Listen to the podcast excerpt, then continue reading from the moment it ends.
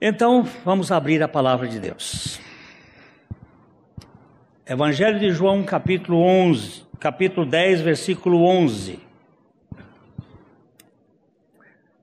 Nós vamos ler do versículo onze até o versículo dezoito.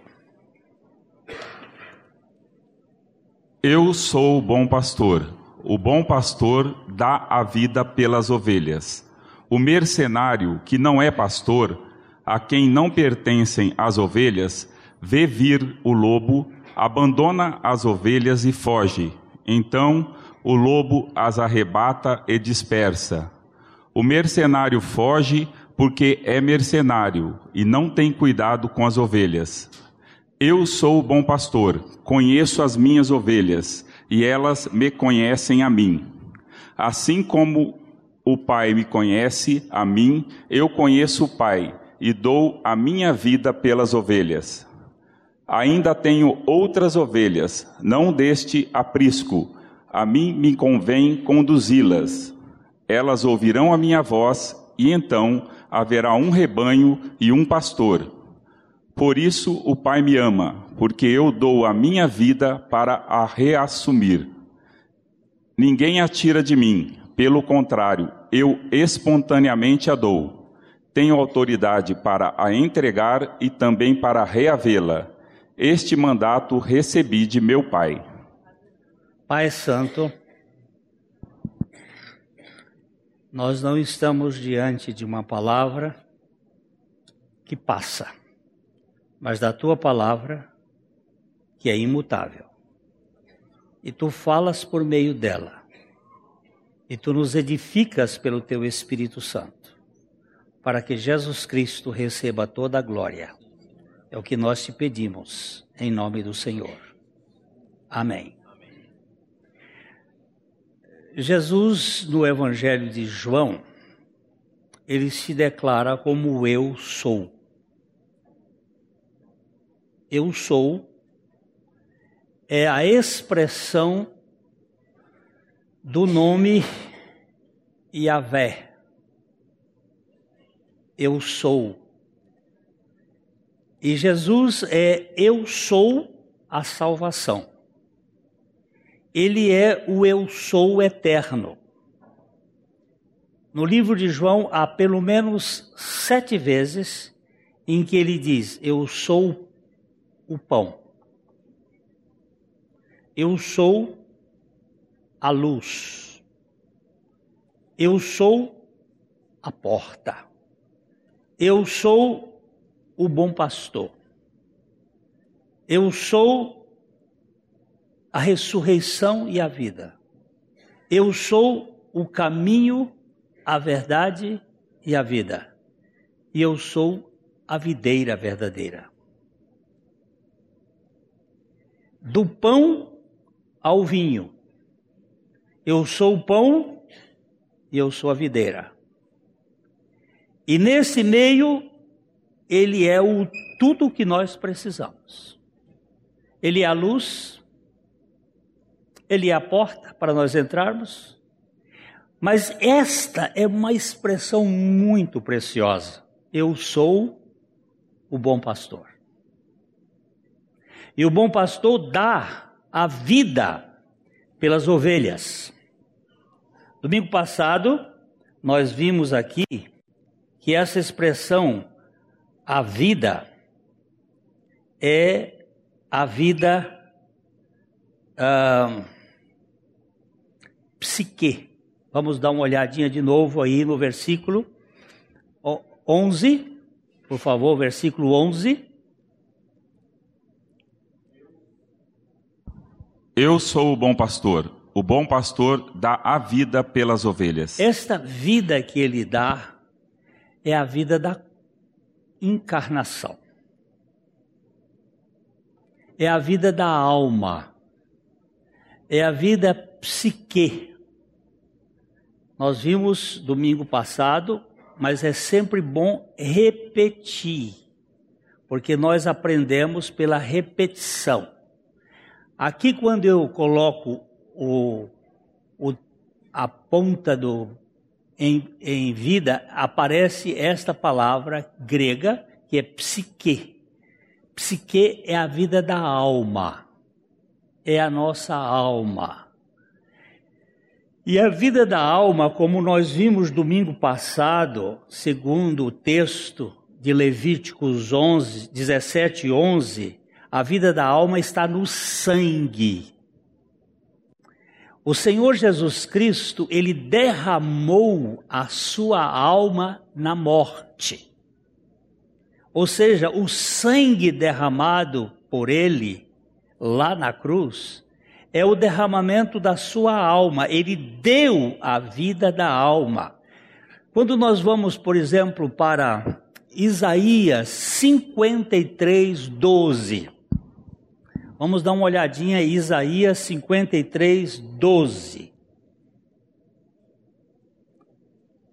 Por isso eu lhe darei muitos como a sua parte, e com os poderosos repartirá ele o despojo, porquanto derramou a sua alma na morte.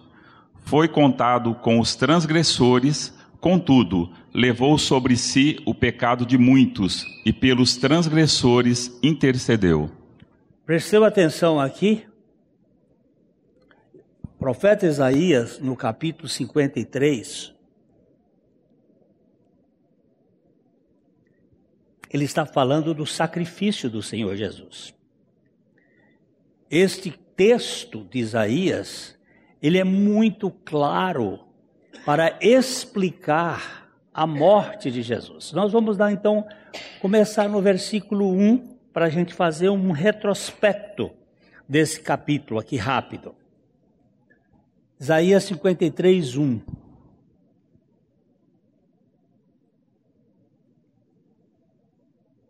Quem creu em nossa pregação e, quem, e a quem foi revelado o braço do Senhor? Ele faz, uma, faz duas perguntas aqui. Quem é que creu na nossa pregação? Que pregação é esta? No capítulo cinquenta e dois, ele estava falando do sacrifício do Senhor Jesus. Ele diz, quem é que crê nessa pregação? E a quem foi revelado o braço, ou a força, ou o poder do Senhor? A quem? E ele vai então no versículo dois dizendo: porque foi subindo como um renovo perante ele e como raiz de uma terra seca. Não tinha aparência nem formosura. Olhámo-lo, mas nenhuma beleza havia que nos agradasse. Isso está falando da crucificação, quando ele foi levantado. Ele foi levantado como uma raiz de terra seca. Eu sou do Nordeste. Eu sei como é a raiz de terra seca. Ela é toda torta. Ele está falando exatamente da figura das dores, que são piores do que dores de tétano. Jesus estava ali como um homem de dores, desfigurado. Não havia beleza nem formosura. Olhámo-lo e não vimos nada. Por quê? Porque ele estava derramando a sua alma na morte. Ele estava levando os pecados de muitos. Vamos, vamos olhar mais o verso três. Era desprezado e o mais rejeitado entre os homens, homem de dores, e que sabe o que é padecer. E como um de quem os homens escondem o rosto, era desprezado, e dele não fizemos caso. Eu, eu entendo por que que o sol desapareceu na crucificação do Senhor Jesus, do meio-dia às três horas da tarde.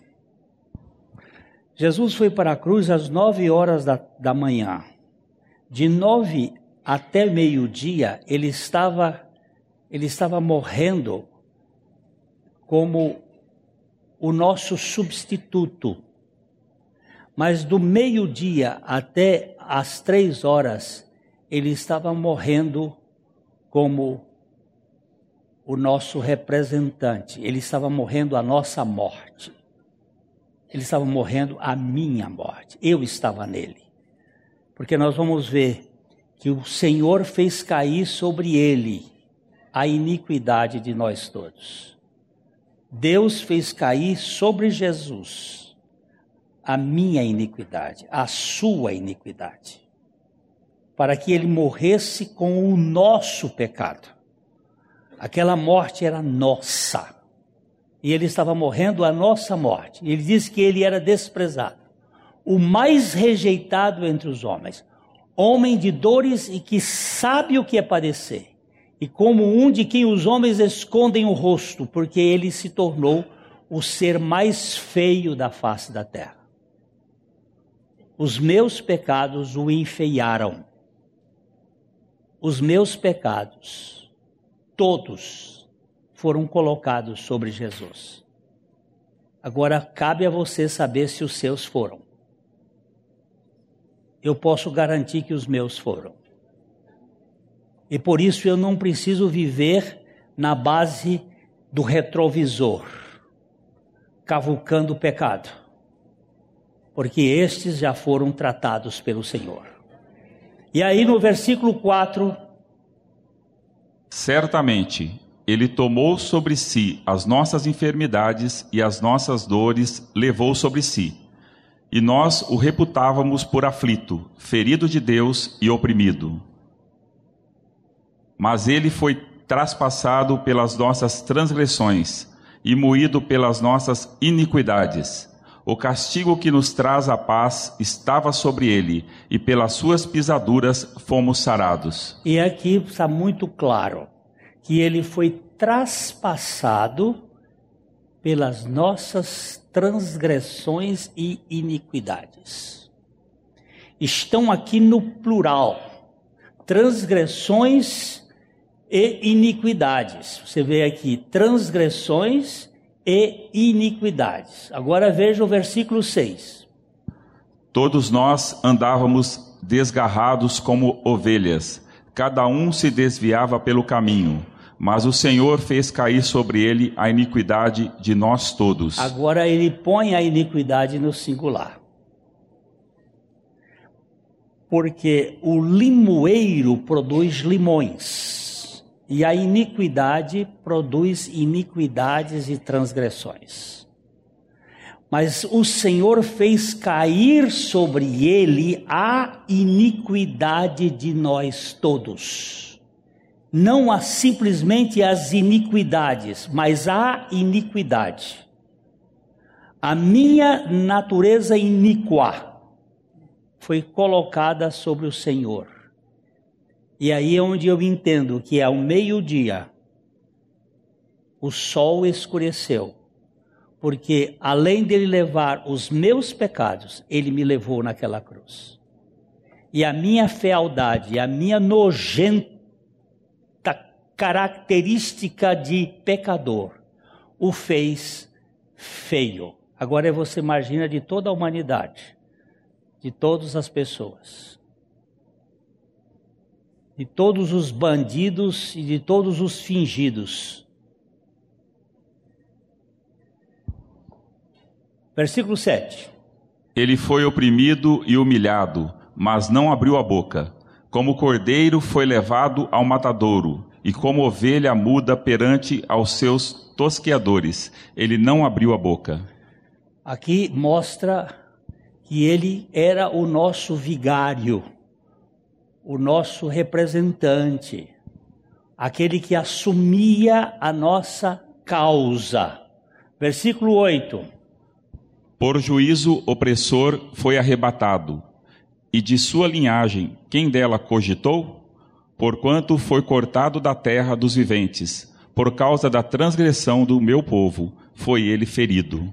Ele tem, disse, por causa da transgressão do meu povo.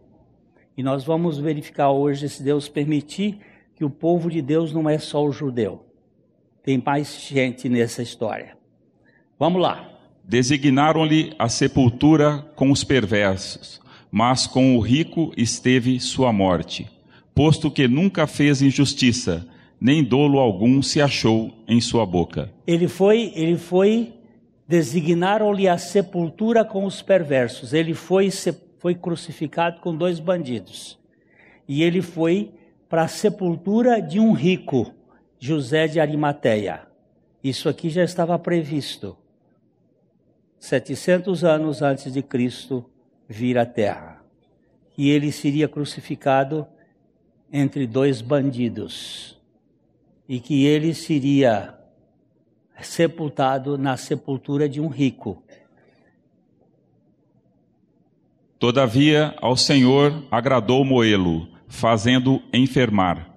Quando der ele a sua alma como oferta pelo pecado, verá a sua posteridade e prolongará os seus dias, e a vontade do Senhor prosperará nas suas mãos. Veja bem primeiro aqui, foi do agrado do Senhor, aí, aí nesse caso é um agrado do Pai, moê-lo, fazendo-o enfermar. Quando der ele a sua alma. Prestou atenção? Quando der ele a sua alma, como oferta pelo pecado.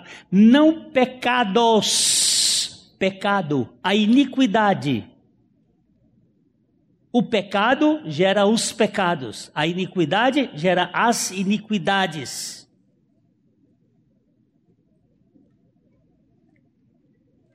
Ele aqui está sendo aquele que leva a nossa natureza. Versículo seguinte. Ele verá o fruto do penoso trabalho de sua alma e ficará satisfeito. O meu servo, o justo, com o seu conhecimento, justificará a muitos, porque a iniquidade deles levará sobre si. As iniquidades. Você vai ter que entender quando ele leva as iniquidades e quando ele leva a iniquidade. Quando ele morre por nós e quando nós morremos com ele. Quando ele nos substitui e quando ele nos inclui. São pontos vistos claramente no processo redentivo, porque ele é o bom pastor e o bom pastor dá a vida pelas suas ovelhas.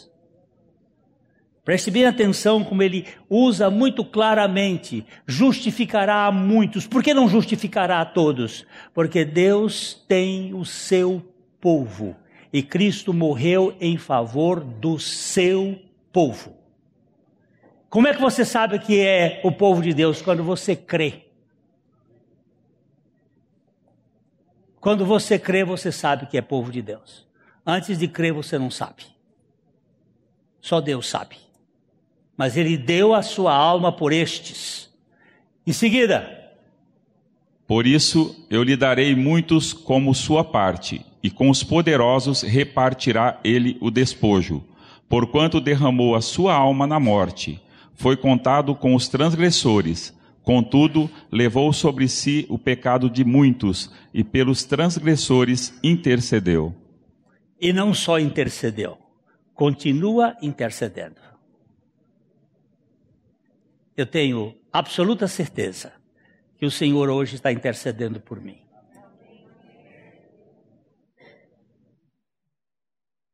Ele é o intercessor. Ele não só realizou uma salvação, como ele também intercede por nós. É diferente do Supremo Tribunal. E para soltar um indivíduo condenado, ele tem que mudar a lei. Diferentemente, Jesus, para soltar uma humanidade perversa, ele cumpre a lei e intercede por aqueles que recebem a, a função da sua redenção. É muito diferente da justiça do homem, que a justiça do homem os advogados defendem, mas não podem assumir a condenação da lei. Mas Jesus assumiu. Agora, voltando para o nosso texto, o bom pastor dá a sua vida pelas ovelhas. O bom pastor dá a vida pelas suas ovelhas. Versículo onze, nós lemos aí esse texto maravilhoso, não é? Eu, Eu sou o bom pastor, o bom pastor dá a vida pelas ovelhas. Jesus, na, no Novo Testamento, ele é chamado de o grande pastor das ovelhas. Hebreus capítulo treze, versículo vinte. Ele é o grande pastor das ovelhas. Hebreus treze, vinte. Ora, o Deus da paz, que tornou a trazer dentre os mortos a Jesus, nosso Senhor, o grande pastor de ovelhas, pelo sangue da eterna aliança. Olha só. Pedro está dizendo aqui, o Deus da paz, que tornou a trazer dentre os mortos a Jesus. Por quê? Porque o bom pastor deu a sua vida pelas ovelhas. Ele deu a sua vida pelas ovelhas, deu a vida psique pelas ovelhas. E o Deus da paz tornou a trazer dos mortos a Jesus, nosso Senhor, o grande pastor das ovelhas, pelo sangue da eterna aliança. Porque o sangue ficou aqui na terra. O sangue dele ficou e continua aqui na terra. Na minha concepção, o sangue de Jesus não tinha pecado. Ele era fruto da mulher, a mulher não é transmissora de pecado. Ele, ele morreu por causa dos meus pecados. Mas o sangue dele foi derramado, um sangue puro. Portanto, não tinha podridão da morte. Ele não tinha o princípio de um apodrecimento. Segundo o Salmo dezesseis, o seu corpo não viu a podridão. Não viu o apodrecimento, o seu sangue não apodreceu.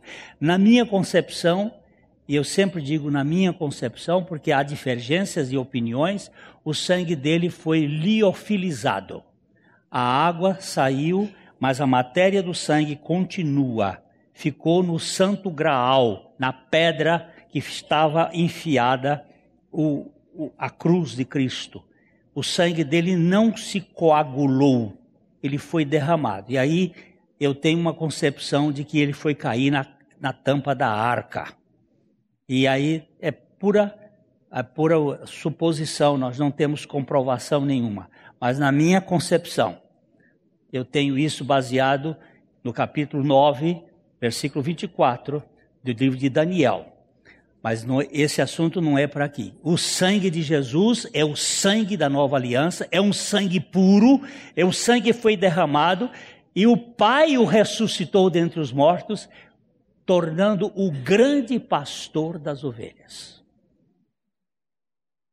O grande pastor das, das ovelhas. É, no capítulo cinco de primeira Pedro, ele é chamado de o supremo pastor. Esse aqui pode chamar de supremo. Aqueles lá é supinos.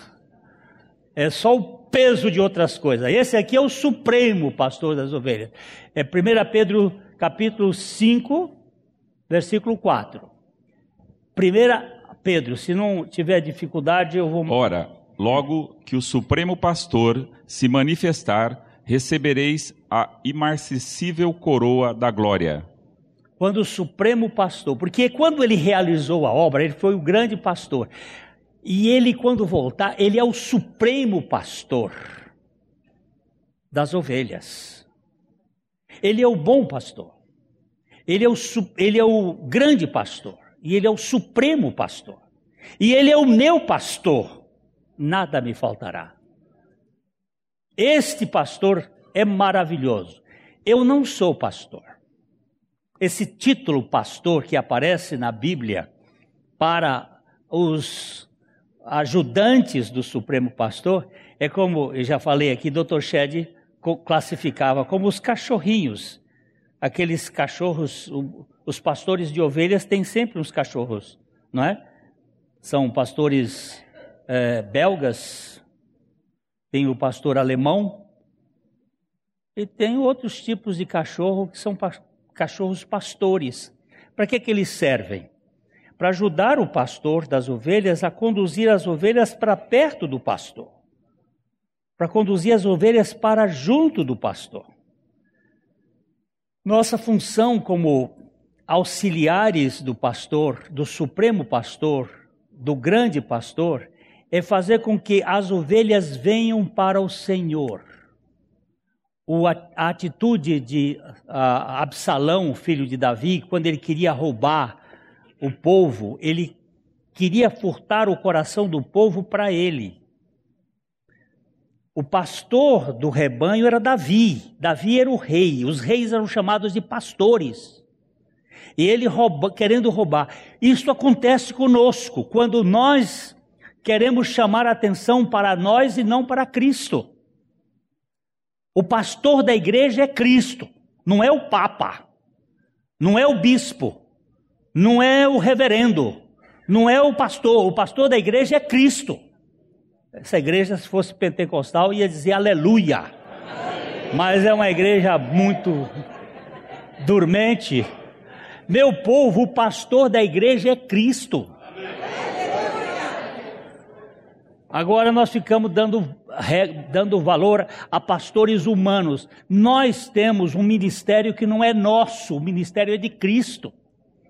E quando nós estamos exercendo o ministério de Cristo, nós somos simplesmente condutores das ovelhas para Cristo, porque Ele é que vai, vai realizar o tudo. Ó, agora vamos voltar para João capítulo, capítulo dez, João capítulo dez, é, o versículo doze, ele vai dizer ali, ó. O mercenário que não é pastor, a quem não pertencem as ovelhas, vê vir o lobo, abandona as ovelhas e foge. Então o lobo as arrebata e dispersa. Aqui eu considero que o lobo é Satanás. É a obra do anticristo. É a obra do maligno. No verso dez, vamos baixar para o verso dez, o que vem para roubar, matar e destruir é, são os líderes religiosos. Estes líderes religiosos são assaltantes. Se você reparar aqui, ó, o ladrão, aperta aqui em ladrão. Ele vai mostrar clepte, ó, cleptes, vamos lá. Ele vai mostrar aqui defraudador, ratoeiro. O nome é transferido para falsos mestres, que não cuidam em instruir os homens, mas abusam de sua confiança para o seu próprio ganho. São estes abusadores que roubam a confiança das pessoas, que não levam as pessoas para Cristo, mas vêm para aproveitar-se delas. São os cleptos, são ladrões. E depois ele vai usar a outra palavra, pode tirar daqui, vai usar a outra palavra, que ele diz aqui que são ladrões e salteadores. Não é? O ladrão vem somente para roubar, matar e destruir. Eu vim para que tenham vida e a tenham em abundância. Agora, no versículo doze, o mercenário que não é pastor, esse mercenário é essa turma que é ladrão. Esse mercenário que não é pastor, viver o lobo. E aqui o lobo, para mim, é a obra do maligno mesmo. O lobo que vem pegar as ovelhas. Ele abandona as ovelhas e foge. Então o lobo as arrebata e dispersa. Satanás, ele é muito astuto. Eu, hoje há pouco eu estava falando com uma irmã que estava enfrentando uma luta espiritual. E eu me lembrei de um fato que aconteceu com o pastor Antônio Abuchaim há muitos anos lá em Brasília. É, a esposa de um pastor foi acometida de uma acusação. Satanás, ele é o acusador. O Espírito Santo não nos acusa de pecado. O Espírito Santo nos convence de pecado. Satanás, ele nos acusa de pecado. E essa irmã cometeu um pecado e passou a ser acusada de que aquele pecado não tinha perdão. Ela era esposa de um pastor e ela foi sofrendo e desanimando e ela ouvia aquela voz. Este pecado não tem mais perdão. E ela foi se definhando a ponto de se tornar paralítica. A mente foi tomada por aquela coisa e ela se paralisou e ficou paralítica. fez não sei quantos tratamentos médicos.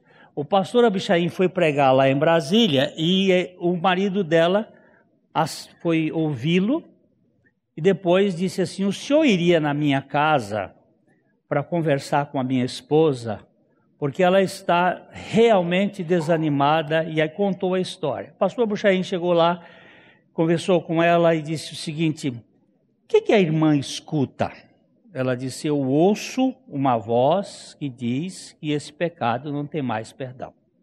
Ele pediu um papel sulfite, uma caneta, botou uma tábua em cima da cadeira de rodas e disse: escreva aí o que, que a senhora escuta. E ela escreveu: este pecado não tem mais perdão. Ponha aspas. Ela pôs aspas. Quem é que a senhora acha que está dizendo isto? Ela disse: eu acho que é o diabo. Então ponha diabo aqui. É uma palavra do diabo. Agora vamos ver aqui. A senhora vai escrever embaixo a palavra de Deus, que diz lá no Salmo cento e três, versículo três. É ele que perdoa todos os vossos pecados e sara todas as vossas enfermidades. Escreva aqui embaixo. É ele quem perdoa todos os vossos pecados e sara todas as vossas enfermidades. Ela escreveu, ponha aspas. Quem diz isso? Deus. Muito bem. Aqui nós temos duas palavras. Uma palavra que diz que esse pecado não tem mais perdão. E a outra palavra diz que ele perdoa todos. Com qual das duas palavras a senhora está crendo? Ela perguntou. Qual das duas a senhora está crendo? Ela disse: na de cima. Ele disse: muito bem. A senhora está crendo na palavra do diabo. Esse é o seu problema. Em vez da senhora crer na palavra de Deus, a senhora está crendo na palavra do diabo. A senhora está imobilizada pela palavra do diabo. O diabo está lhe roubando a sua energia com uma mentira, porque ele é o pai da mentira. Ele é o mentiroso e pai da mentira. Agora, com qual das duas a senhora quer crer daqui para frente? Ela disse: a da de Deus. Eu quero crer na palavra de Deus. Então risca do diabo, passa um X. E ela fez um X. Olhe para a palavra de Deus. É ele quem perdoa todos os teus pecados e sara todas as tuas enfermidades. Ela olhou para o texto e disse assim: eu estou curada. Ele disse: certamente, a palavra de Deus. E ela, que estava há mais de ano paralítica, levantou-se, sentou, ficou, levantou e disse assim: eu estou curado. E começou a chorar. E disse: pastor, eu posso fazer um café para o senhor? E o pastor Abuchaim não tomava café. E ele disse assim: hoje entrou fé nesta casa, então café vou tomar. E ele tomou café com essa, aquela mulher. Meus irmãos, a palavra de Deus é eterna. O mundo passa, o diabo é mentiroso, mas Deus não mente. Meu povo, que coisa quando eu vejo uma pessoa ficar atrelado às mentiras de Satanás. Pois é, o mercenário foge porque é mercenário. Mas, veja bem, o mercenário foge, versículo treze. O mercenário foge porque é mercenário e não tem cuidado com as ovelhas. Eu sou o bom pastor, conheço as minhas ovelhas e elas me conhecem a mim. Assim como meu pai me conhece a mim, eu conheço o pai e dou a minha vida pelas ovelhas. Ele de novo bate nas coisas. O mercenário foge porque é mercenário. Ele só está preocupado em na lã, na carne, no leite e na carne das ovelhas. Ele quer tirar vantagem, mas ele disse: não, eu sou o bom pastor e o bom pastor dá a sua vida pelas ovelhas. Eu dou a minha vida para as ovelhas. Eu morro a vida das ovelhas, eu carrego as minhas ovelhas comigo. E ninguém vai tirar das minhas mãos. Ninguém vai tirar das minhas mãos. Assim como o Pai me conhece, e ele diz aqui, ó, eu sou o bom pastor, conheço as minhas ovelhas e elas me conhecem a mim. Primeiro ele me conhece e depois eu conheço a ele.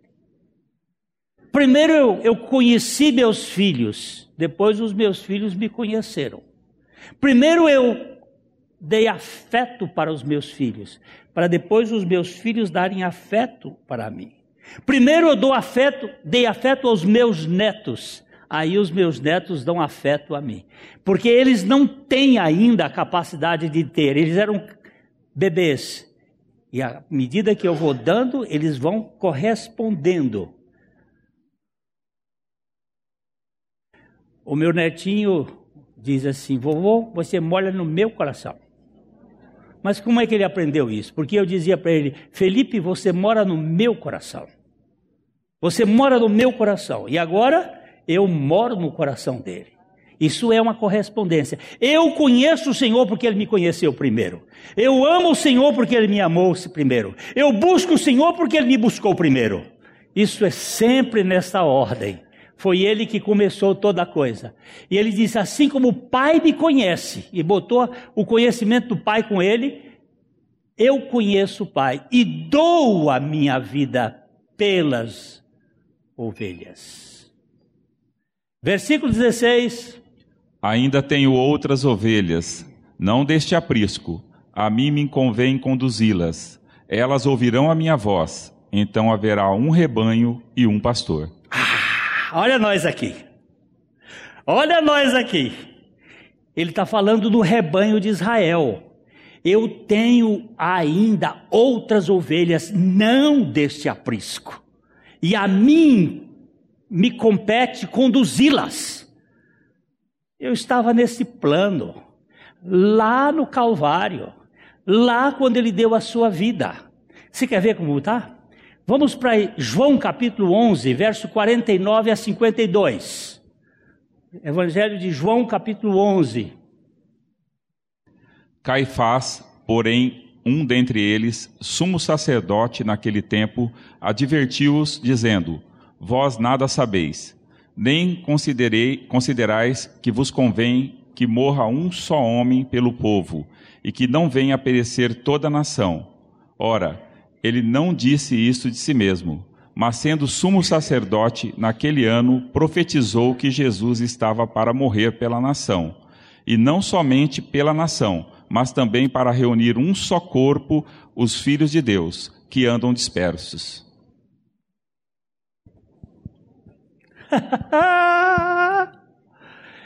O sumo sacerdote Caifás, um crápula, porque Deus, Ele profetiza até com jumenta. A jumenta ia num caminho com um profeta em cima dela, e o profeta não via o, os anjos de Deus impedindo, e ele fustigava a jumenta, e a jumenta esfregava no, no, no muro, e não queria ir, e de repente ele, a jumenta olhou para ele e disse: por que me fustigas? Tu não está vendo o anjo do Senhor lá na frente? Jumenta falando, e fala. Porque aqui tem um jumento falando. Porque Deus usa qualquer um. Deus usa. E agora o, o, o Caifás, quarenta e nove lá, o Caifás, que era genro do Anás, que era sumo sacerdote no dia, na época que Jesus estava para morrer, ele profetiza, advertiu dizendo: vós nada sabeis, porque eles estavam dizendo assim, é, como é que vamos fazer... Esse homem, os, os, os romanos vêm e vão tomar a nossa nação. Ele diz: não, convém que morra um só homem. Ó, não considerais que vos convém que morra um só homem pelo povo? Que povo é esse? É o povo de Deus. E que não venha a perecer toda a nação? Porque há, há uma danação por aí, não é? É o povo da nação, que não, não são do Senhor, são da nação. Ainda não, não perceberam. São. Nem considerais que vos convém que morra um só homem? Ora, ele não disse isso de si mesmo, mas sendo sumo sacerdote naquele ano, profetizou que Jesus estava para morrer pela nação, e não somente pela nação, mas também para reunir em um só corpo os filhos de Deus que andam dispersos. Quando eu prego o evangelho, tem uma multidão. Ali tem um filho de Deus incrédulo que crê na palavra e aí ele é salvo. E o filho do diabo vai embora. Mas o filho de Deus crê. E ele crê na suficiência do Senhor Jesus. Agora vamos voltar lá para João capítulo, capítulo dez. Eu já estou terminando. Ó, ele diz aqui, vá, sobe um pouquinho mais, sobe um pouquinho mais. Eu sou bom pastor, conheço as minhas ovelhas, elas me conhecem, assim como o pai Tatá. Ainda tenho outras ovelhas, não deste aprisco, não de Israel, mas a mim me convém conduzi-las, elas ouvirão a minha voz. Então haverá um rebanho e um pastor. A igreja é o rebanho do Senhor, que compõe de judeus salvos e de gentios salvos. Na igreja estão os salvos pelo Senhor, tanto judeus como gentios. E ele vai, só para terminar aqui, ele diz assim, por isso... Por pai... isso o Pai me ama, porque eu dou a, a minha vida para a reassumir. Eu dou a minha vida, eu dou a minha psique para receber, para reassumir. E ele deu a sua vida e o Pai deu a vida eterna da ressurreição na, na, no momento da sua ressurreição. Nós não somos salvos pela vida da alma de Jesus. Nós somos justificados. A justificação é pelo derramar do seu sangue. Nós somos salvos pela vida eterna de Jesus. Essa vida que veio da ressurreição nos deu uma salvação eterna. Só para terminar aqui, ele diz, ninguém... Ninguém a tira de mim. Pelo contrário, eu espontaneamente a dou. Tenho autoridade para a entregar e também para reavê-la. Este mandato recebi de meu Pai. Eu tenho autoridade, sabe por quê? Porque eu dei a minha vida para reassumir. Ele deu a sua vida por nós. Preste bem atenção. Procure verificar, pela palavra de Deus, que este projeto incluía você. Se você crê, é seu. Se você crê, é seu. Ali houve sua morte. Os seus pecados foram perdoados. Pelas suas pisaduras foram sarados. Ali é seu, é meu. Eu recebo. Amém. E você? Amém. Não é um sentimento. É fé. Eu recebo. A, a missionária deu uma Bíblia para um chinês. E disse para ele, você agora precisa... Ele tinha recebido Jesus. Ela deu uma Bíblia e disse, agora você vai ler essa Bíblia e você precisa receber o Espírito Santo para lhe dar o conhecimento, porque o conhecimento das Escrituras não são... Ad... O conhecimento não é adquirido por nós, mas por revelação do Espírito Santo.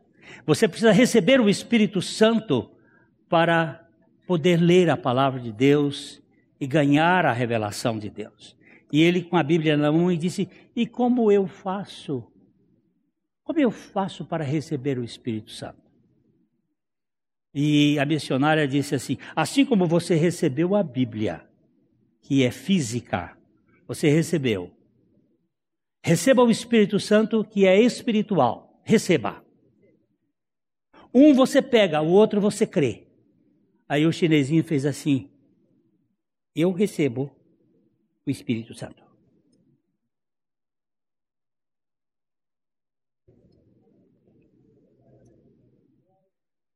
Xiu Shang se tornou um grande pregador do Evangelho. Só simplesmente disse, eu recebo o Espírito Santo. Eu recebo a Bíblia pegando, mas eu recebo o Espírito Santo crendo. Crendo na palavra de Deus. Eu recebo o Espírito Santo. Graças a Deus ao Senhor, porque Ele me deu a vida eterna.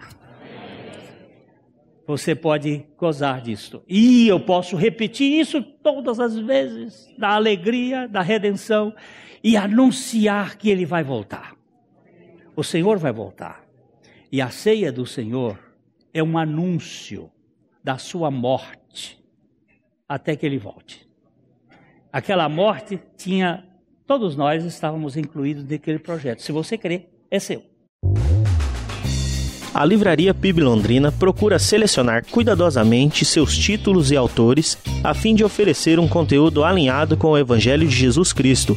Bíblias, livros de teologia, devocionais, literatura infantil, biografias, comentários bíblicos e muito mais. Dispomos também de um acervo de C Ds e D V Ds das mais de cinco mil mensagens ministradas na Primeira Igreja Batista em Londrina. Visite a Livraria P I B Londrina e conheça ainda mais. Livraria P I B Londrina, de segunda a sexta, das treze e trinta às dezoito horas. Endereço na Avenida Paraná, setenta e seis A, próximo ao Caçadão, bem no centro de Londrina. Ligue para três três sete dois, oito nove dois um ou acesse o site w w w ponto livraria p i b londrina ponto com ponto b r.